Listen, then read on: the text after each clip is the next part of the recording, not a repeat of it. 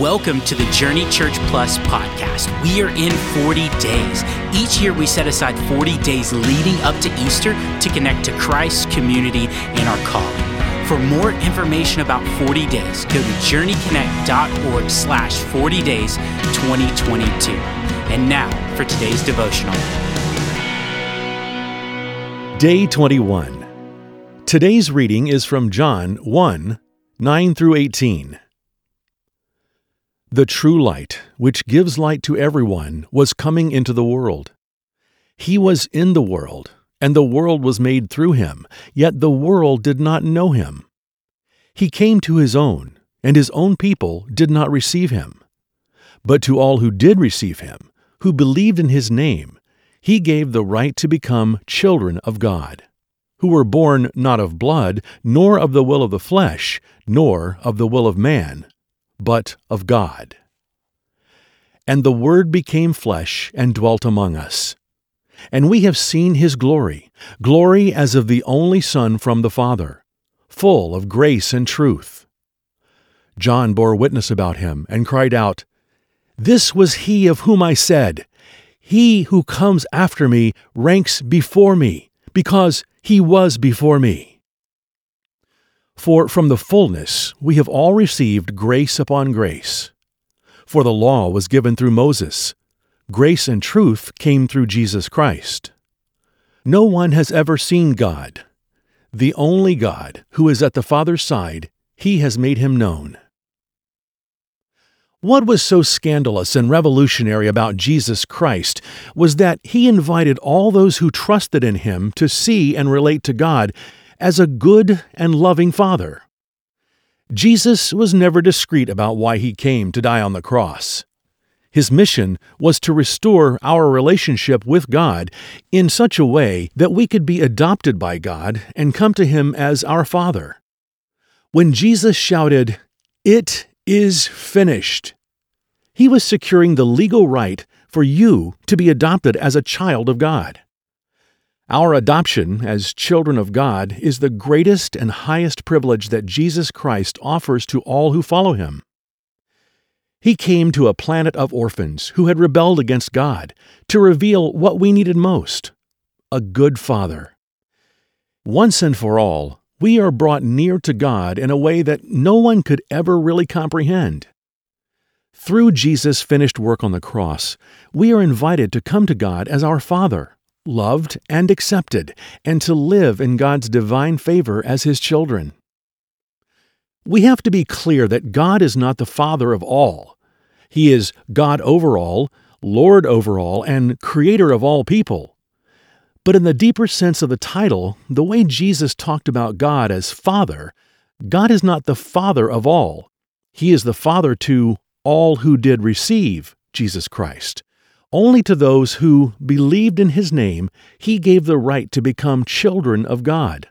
John 1 12. Paul writes, God chose us in him before the creation of the world to be holy and blameless in his sight. In love, he predestined us for adoption to sonship through Jesus Christ, in accordance with his pleasure and will. Ephesians 1 4 and 5. Before oceans churned, mountains rose, or animals ran, God chose to adopt us. He knew all the things we would do, the failures, the sins, the rebellious hearts. But out of a scandalous grace and abundant love, God chose us to be adopted into His own family through Jesus Christ. It was not based on what we could do for God, but based on what God wanted to do because it gave him great pleasure to be our Father. It should astonish us that God would call us his friends, but it should leave us speechless that God calls us his own sons and daughters. See what kind of love the Father has given to us, that we should be called children of God, and so we are. 1 John 3 1. Through adoption, God graciously acts to make sinners his beloved children.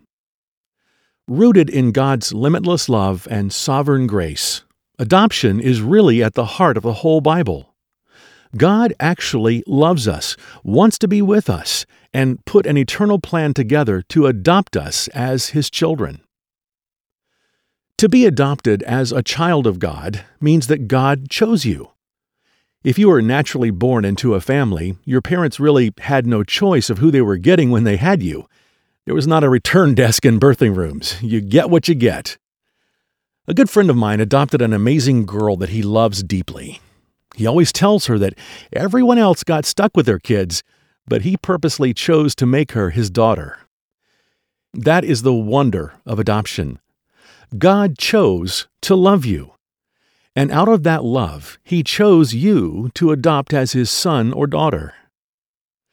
This goes way beyond just forgiveness of sins. We all stand by nature under God's judgment. His holy law condemns us. We have failed to love and obey God, but when we repent and receive Jesus as Savior and Lord, every sin is eternally forgiven. God, the judge, declares us righteous before Him and tears down the wall that separated us. That is incredible, world shaping, life transforming news. But here is where adoption goes even further. As a judge, God can forgive us, declare us completely forgiven, and release us from the punishment of our sin.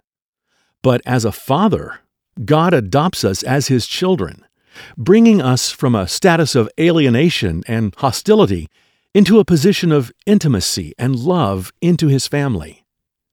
We are given a position of favor and acceptance with God. We receive God's name and have bold access to enter into God's throne room because He is our dad. We eternally have our Father's protection, provision, and promise to never abandon us. We know that God chose us to be His beloved children. God went beyond being a gracious judge and adopted us as a loving Father. This is the end of rejection. Thank you, God, that you not only freed me from all my sin, forgave me of all my sin, reconciled me to you even when I was your enemy, but now you have adopted me as your child. Father, I acknowledge that Jesus made it possible for me to come before you as your child. This privilege was not something I could have earned, so I rest in the accomplishments of Jesus on my behalf. Your goodness and kindness are beyond my comprehension. Thank you for choosing to adopt me as your child.